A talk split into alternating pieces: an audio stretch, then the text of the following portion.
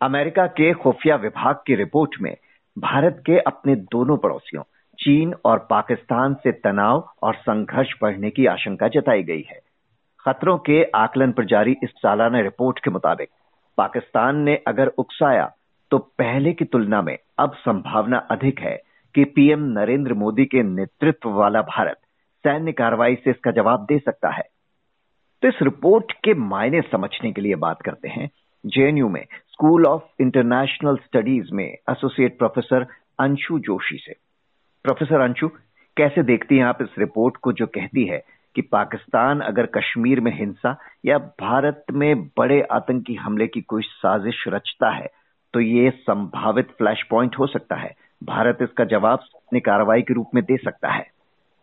अक्षय जी, हमने विगत वर्षों में भी देखा है कि किस तरह से आज का भारत पुराने भारत से बदल चुका है और एक नीतिगत परिवर्तन हमारे अंदर आया है कि पहले हम पाकिस्तान जैसे देशों को पहले हम आतंकवादी संगठनों को हमला करते हुए अपने ऊपर देखते रहते थे और फिर हम अंतर्राष्ट्रीय मंचों का सहारा लेकर वहाँ से बात करते थे। लेकिन अब हमारी नीति बहुत स्पष्ट है, हम अपने हितों को और राष्ट्रीय सुरक्षा को केंद्र में रखते हुए कोई भी निर्णय लेते हैं। तो जो अमेरिका की ये लेटेस्ट रिपोर्ट आई है और इसके मुताबिक जो बात की गई है, निश्चित तौर पर आज जिस प्रकार की परिस्थितियाँ पाकिस्तान में बनी हुई है, देखिए पाकिस्तान एक बैंकरप्ट देश हो चुका है।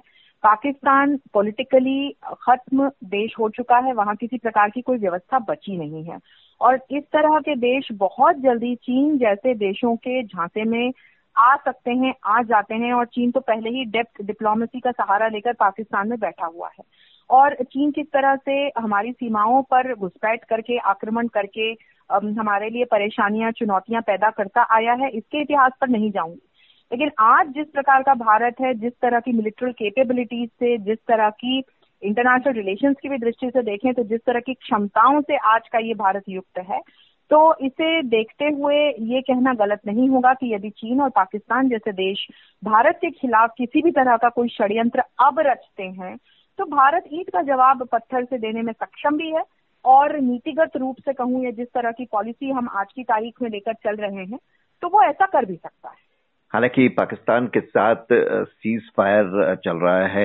चीन के साथ भी एलएसी पर बने गतिरोध के बावजूद दोनों देश आपस में लगातार बात कर रहे हैं। पर यह रिपोर्ट कहती है कि भारत और चीन में सशस्त्र टकराव का जोखिम बढ़ रहा है और छोटे संघर्ष लगातार बढ़ेंगे। तो ये रिपोर्ट ऐसा क्यों कहती है, जबकि दोनों देश बातचीत के ज़रिए मसले को हल करने की कोशिश में है? देखिए, भारत की ओर जब हम देखते हैं तो दोनों ही सीमाओं पर, चाहे चीन की तरफ़ की सीमाएँ हों हमारी या पाकिस्तान की तरफ़ की सीमाएँ हों तो अक्षय जी, हम अपनी आपसी सूझबूझ और समझदारी से ये युद्ध होने से, चीज़ों को, स्थितियों को बनने से रोकते रहते हैं और हम अपनी तरफ़ से एक सीज फायर की स्थिति में रहते हुए और हम प्रयास करते हैं कि युद्ध की ओर मामला न जाए, क्योंकि भारत एक शांतिप्रिय देश है, पूरा विश्व इस बात को जानता है। लेकिन अमेरिका इस प्रकार की बात अपनी रिपोर्ट में क्यों कर रहा है? अब इसके दो मायने, जिसे हम समझ सकते हैं। पहला मायना तो अमेरिका का अपना हित, अपना इंटरेस्ट हम देखें। और जब हम अमेरिका जैसे देश को देखते हैं तो अमेरिका कभी भी कोई भी निर्णय, कोई भी बात बिना अपने स्वतः हित के, राष्ट्रीय हित के केंद्र को रखे बगैर नहीं करता। तो अमेरिका को क्या पड़ी है कि वो चीन, पाकिस्तान और भारत की बात कर रहा है? तो इसका कारण ये है कि चीन और अमेरिका के बीच जिस प्रकार चले आ रहे हैं।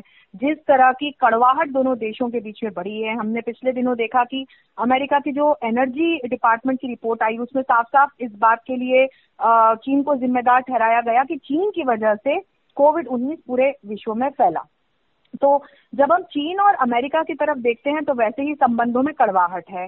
जब हम पाकिस्तान और अमेरिका की तरफ़ देखते हैं तो एक जमाने में दो, दोनों देशों के बीच संबंध मधुर हुआ करते थे लेकिन आज की तारीख में स्थितियाँ बहुत खराब हो चुकी हैं। और भारत और अमेरिका के बीच के संबंधों को हम सभी देख रहे हैं कि किस तरह से बायोलेट्रल रिलेशन से हमने स्ट्रेटेजिक पार्टनरशिप का एक सफ़र तय किया है। तो अमेरिका अपनी रिपोर्ट में इस तरह की बात इसलिए भी कर रहा है क्योंकि चुनाव भी आने वाले हैं। और बाइडन को अपनी लोकप्रियता भी बरकरार रखनी है। रशिया यूक्रेन युद्ध में किस प्रकार का आ, अमेरिका किस प्रकार की भूमिका निभा रहा है ये हम सब जानते ही हैं। तो उसे देखते हुए हम ये कह सकते हैं कि अमेरिका अपने हितों के लिए चीन को और डेमोनाइज करने के लिए इस प्रकार की रिपोर्ट में बात कर रहा है और उसके लिए माध्यम बना रहा है भारत को। तो भारत को भी सतर्क रहने की आवश्यकता है कि सिर्फ़ अमेरिका की रिपोर्ट में ये बात आ गई तो मुझे नहीं लगता कि इसके चलते अमेरिका और भारत अपनी तरफ़ से कोई सैन्य कार्रवाई करने के लिए कोई शुरुआत कर देगा। दूसरी दूसरी बात देखें तो जो वास्तविक परिस्थितियाँ हैं, आप देखिए कि जब जब कोई भी देश आंतरिक रूप से परेशान होता है, आंतरिक रूप से चुनौतियों से घिर जाता है, आप पाकिस्तान की आज की तारीख में स्थिति देखिए, आप चीन की आज की तारीख में स्थिति देखिए तो इस प्रकार के जो देश हैं, वो फिर अपने आसपास का जो क्षेत्र होता है, वहाँ तनाव पैदा करने की कॉन्फ्लिक्ट पैदा करने की कोशिश करते हैं, ताकि एक तो दुनिया का ध्यान दूसरी तरफ़ भटका सके और दूसरी ओर अपनी जनता को गुमराह कर सके कि देखो भाई, अभी तो बाहर के दूसरे देश हमारे ऊपर आक्रमण कर रहे हैं या हमारी राष्ट्रीय सुरक्षा को खतरा है तो आप सब एकजुट होकर के सरकार का साथ दीजिए।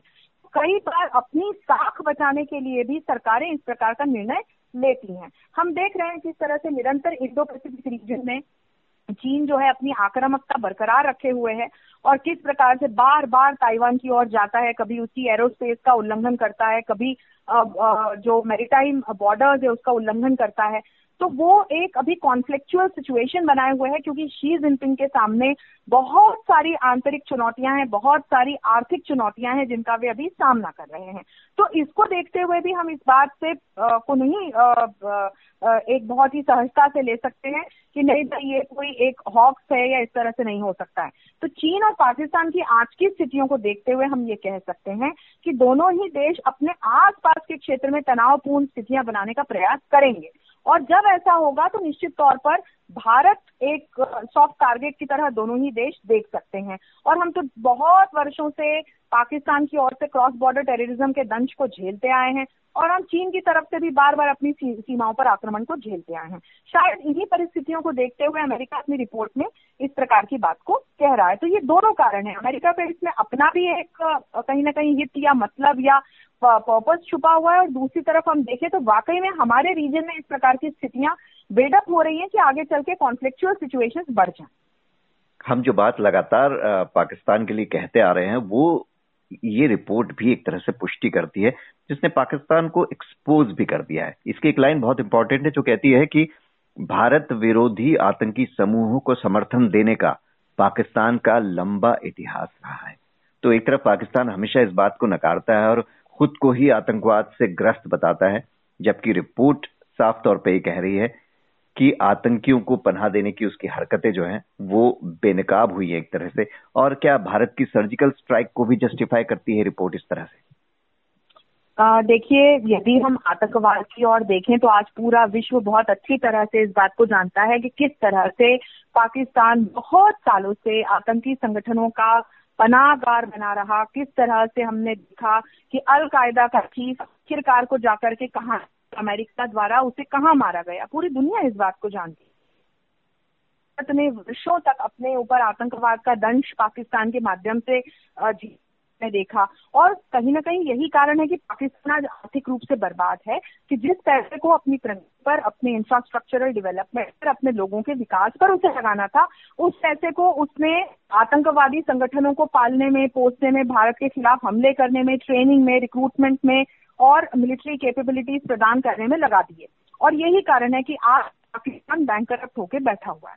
लेकिन जब हम अमेरिका की रिपोर्ट की ओर जाते हैं तो आज कम से कम अमेरिका और उसके जैसे कई देश इस को सीख रहे हैं कि पाकिस्तान एक हब है टेररिस्ट ऑर्गेनाइजेशन का।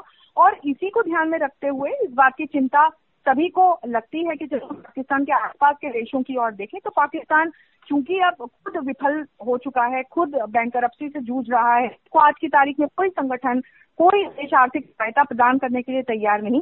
तो शायद फिर हड़बड़ाकर या बौखलाकर पाकिस्तान इस प्रकार के कदम उठा सकता है। लेकिन सिर्फ़ भारत ही नहीं अब जी मुझे लगता है कि आज की तारीख में जब आप टेररिस्ट ऑर्गेनाइजेशंस की ओर देखते हैं, वो बहुत सोफिस्टिकेटेड टेक्नोलॉजी डिजिटल प्लेटफॉर्म के माध्यम से एक दूसरे से जुड़े हुए हैं और अलग अलग जगह अलग अलग जगह पर हमला कर पाने में सक्षम है। तो ये तो पूरे वैश्विक स्तर पर, पूरे विश्व को इस बात को ध्यान में रखना कि साउथ में खास क्या यहाँ आगे किस प्रकार की तनावपूर्ण स्थिति का निर्माण हो सकता है। और यदि पाकिस्तान और सर्जिकल स्ट्राइक की बात कहें, करें तो निश्चित तौर पर भारत आज की तारीख में न सिर्फ़ अपनी, यदि उसकी मिलिट्री क्षमताएँ देखें, उसकी इंटेलिजेंस क्षमताएँ देखें, तकनीकी क्षमताएँ देखें तो ये एक नया भारत है, ये डायनामिक भारत है, ये डर के बकने वाला या वाला या समझौते करने वाला भारत नहीं है।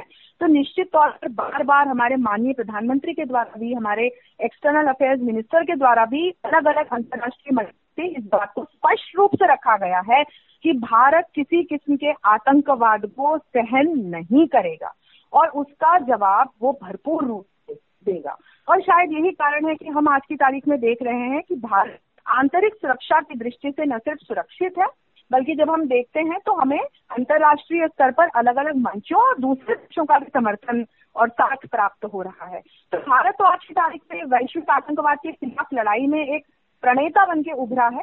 इसलिए हम्म। जब हम सर्जिकल स्ट्राइक की ओर देखते हैं एन एग्ज़ाम्पल कि जब जब भारत की सीमाओं पर या भारत के खिलाफ किसी प्रकार का कोई आक्रमण करने का प्रयास करेगा तो भारत मुँह का मुँह तोड़ जवाब देने में सक्षम है और ज़रूर देगा। बहरहाल आपने सही कहा कि रिपोर्ट चाहे कुछ भी कहे, लेकिन रूस यूक्रेन युद्ध के बाद उपजी वैश्विक परिस्थितियों के बाद कोई भी देश युद्ध और संघर्ष की ओर बढ़ने का जोखिम नहीं लेना चाहेगा। बहुत बहुत शुक्रिया प्रोफेसर अंशु जोशी आपका।